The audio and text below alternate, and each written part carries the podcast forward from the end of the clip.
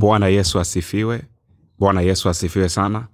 Leo tutajifunza somo linaitwa mungu hawezi kufanya mambo yafuatayo. Kuna mambo ambayo mungu hawezi kufanya kabisa. Kuna mambo ambayo mungu hawezi kufanya kabisa. Na leo tutajifunza mambo kadhaa wa kadhaa ambayo mungu hawezi kufanya kabisa. Hawezi kufanya kabisa. Hata kwa bahati mbaya hawezi kufanya kabisa na tutajifunza mambo matatu tu ambayo mungu hawezi kufanya kabisa hata iweje. Na jambo la kwanza ambalo mungu hawezi kufanya kabisa ni mungu hawezi kusema uongo. Mungu hawezi kusema uongo.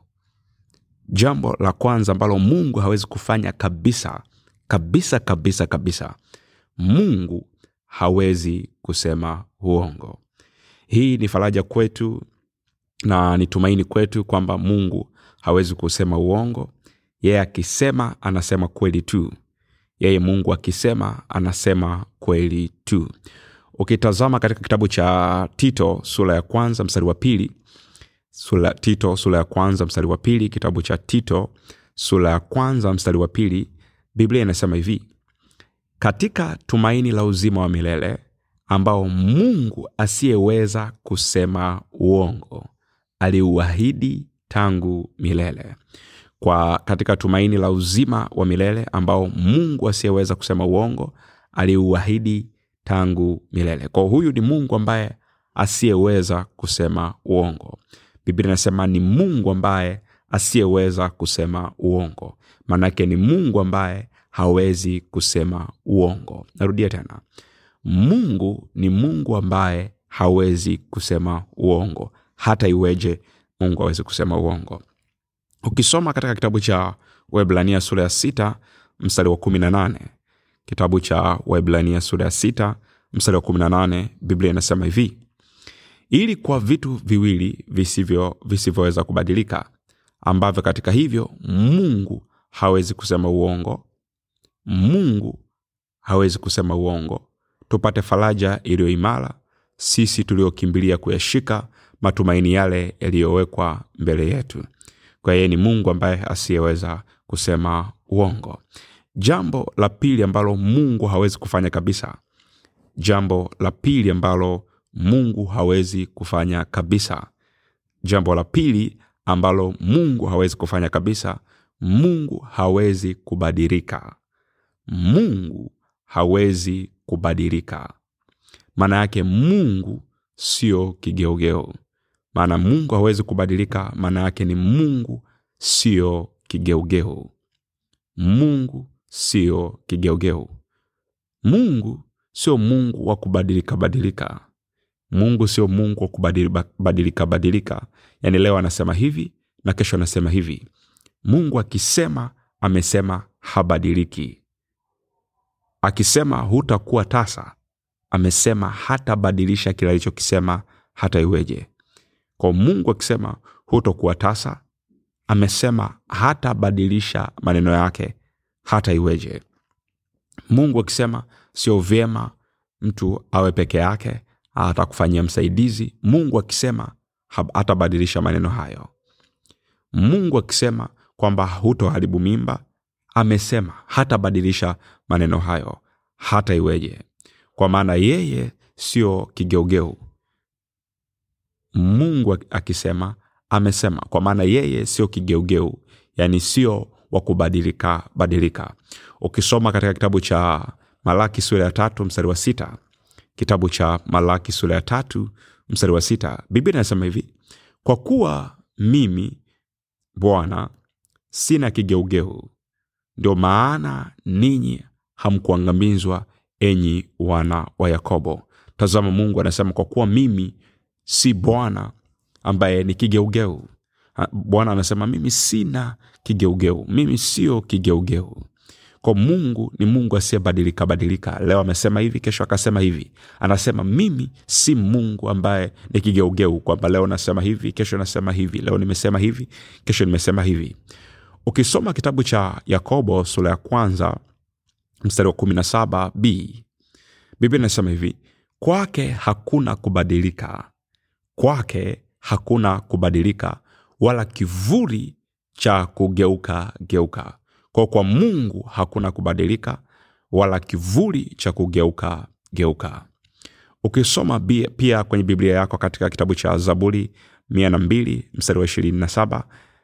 Zaburi ya mia na mbili mstari wa ishirini na saba biblia inasema hivi wewe huu yeye yule na miaka yako haitakoma. Wewe huu yeye yule na miaka yako haitakoma. Manake huyo ni mungu ambaye ni yeye yule jana na hata milele ni mungu asiyebadilika. Jambo la tatu ambalo mungu ambalo hawezi kufanya kabisa jambo la tatu ambalo mungu hawezi kufanya kabisa mungu hawezi kuvunja ahadi. Mungu hawezi kuvunja ahadi au mungu hawezi kuvunja agano mungu akiahidi ameahidi. Mungu akiahidi ameahidi.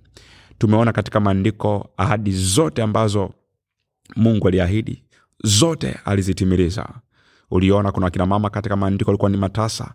Mungu aliwaahidi na mungu alitimiliza kuna mambo mengi ambayo mungu ameahidi watu kuwaponya watu kufufua wafu na kadhalika. Na chochote ambacho mungu aliahidi ye mungu alitenda je kuna jambo gani ambalo lililo ni gumu? Hakuna. Kwa yote ambayo mungu ameahidi yeye mungu huwa anafanya. Kwa sababu mungu havunji agano. Mungu havunji ahadi. Ukisoma katika zaburi ya 89 mstari wa 34 zaburi ya 89 mstari wa 34 biblia inasema hivi mimi sitaliharifu agano langu sitalibadili neno lililotoka midomoni mwangu. Tazama mungu anachosema. Anasema mimi sitalihalifu agano langu. Sitabadili neno lililotoka midomoni mwangu. Kwa huyu mungu hatabadili neno wala neno lolote ambalo limetoka kwa kinywa chake yeye mungu hatalibadili. Wanadamu akikuahidi kwamba kesho ndakupa fedha ikifika kesho anabadilisha mwanadamu akikwambia siku kesho kuta ntakufanyia moja mbili tatu nne na ikifika siku hiyo anabadilisha. Mwanadamu anaweza kukuahidi kesho ntakupatia kazi au kesho njo usaini contract. Inaweza ikafika kesho umeenda kusaini contract mwanadamu akabadilika. Lakini mungu akiahidi neno lolote likitoka kwenye kinywa chake anasema sitabadili neno lolote lililotoka kwenye kinywa cha midomo yangu. Kwa mungu leo akisema kesho nakupa kazi kesho saa mbili nakupa kazi hatabadilisha. Ukifika saa mbili utapokea kazi yako. Akisema kesho kutwa nitakufanyia moja mbili tatu nne ndivyo itakavyokuwa. Hatabadilisha. Aki- neno likishatoka kwenye kinywa cha mungu halibadiliki. Halibadiliki tofauti na, na wanadamu. Mwanadamu anaweza akakuahidi kesho nitaenda kukutolea mahali akabadilika. Akaahidi ntakuoa ntakuoa wewe ni wewe tu wewe ni wewe tu. Lakini kesho akabadilika. Mwanadamu anaweza kuambia kesho ntakupa mtaji lakini mwanadamu akabadilika. Lakini mungu neno lolote ambalo linatoka kwenye kinywa cha mungu halitabadilika. Kwa hiyo mpendwa kama unapitia changamoto yoyote kwenye maisha yako unapitia changamoto yoyote kwenye maisha yako nenda kwenye neno la mungu. Angalia ahadi ambazo bwana ameahidi juu ya eneo hilo ambalo unapitia changamoto. Unayepitia changamoto kwenye maisha yako nenda kwenye neno la mungu. Angalia, angalia ahadi ambazo bwana ameahidi juu ya eneo hilo. Kwa hiyo nenda kwenye neno la mungu na angalia ahadi ambazo bwana ameahidi juu ya eneo hilo. Na amini ahadi hizo ambazo bwana ameahidi kwenye neno lake ambazo bwana ameahidi kwenye maandiko. Amini kwa moyo wako wote hizo ahadi ambazo mungu ameziahidi. Kama mungu ameahidi kwamba hautakuwa tasa wala hautaharibu mimba amini ahadi hizo ambazo bwana ameziahidi katika neno lake. Na ukishaamini ahadi hizo kiri ahadi hizo ziseme ahadi hizo kiri kwa kinywa chako ahadi hizo ziimbe ahadi hizo na tatu simamia ahadi hizo katika kuomba. Simama katika maombi na ukisimamia ahadi hizo ambazo mungu alizoziahidi. Kwao namba moja amini. Namba mbili kiri hizo ahadi. Namba tatu simamia hizo ahadi. Namba nne mkumbushe mungu juu ya ahadi hizo mkumbushe mungu juu ya ahadi hizo. Ni mambo manne tu ya kufanya juu ya ahadi ambazo mungu ameziahidi. Namba moja amini ahadi hizo. Namba mbili kili ahadi hizo kwa kinywa chako. Namba tatu simamia ahadi hizo katika kuomba. Namba nne mkumbushe mungu juu ya ahadi hizo. Fanya hivyo pasipo kukata tamaa utauona mkono wake ukitenda mambo makubwa katika maisha yako kwa maana mungu hawezi kusema uongo kwa maana mungu hawezi kubadilika kwa maana mungu hawezi kuvunja ahadi. Nenda mbele za bwana ukisimamia hicho ambacho nimekiongea na mungu ni mwaminifu. Kwa maana ye mungu hawezi kusema uongo kwa maana ye mungu hawezi kubadilika kwa maana ye mungu hawezi kuvunja agano. Mungu wa mbinguni akubariki kwa somo hili. Ubarikiwe sana. Amen. Amina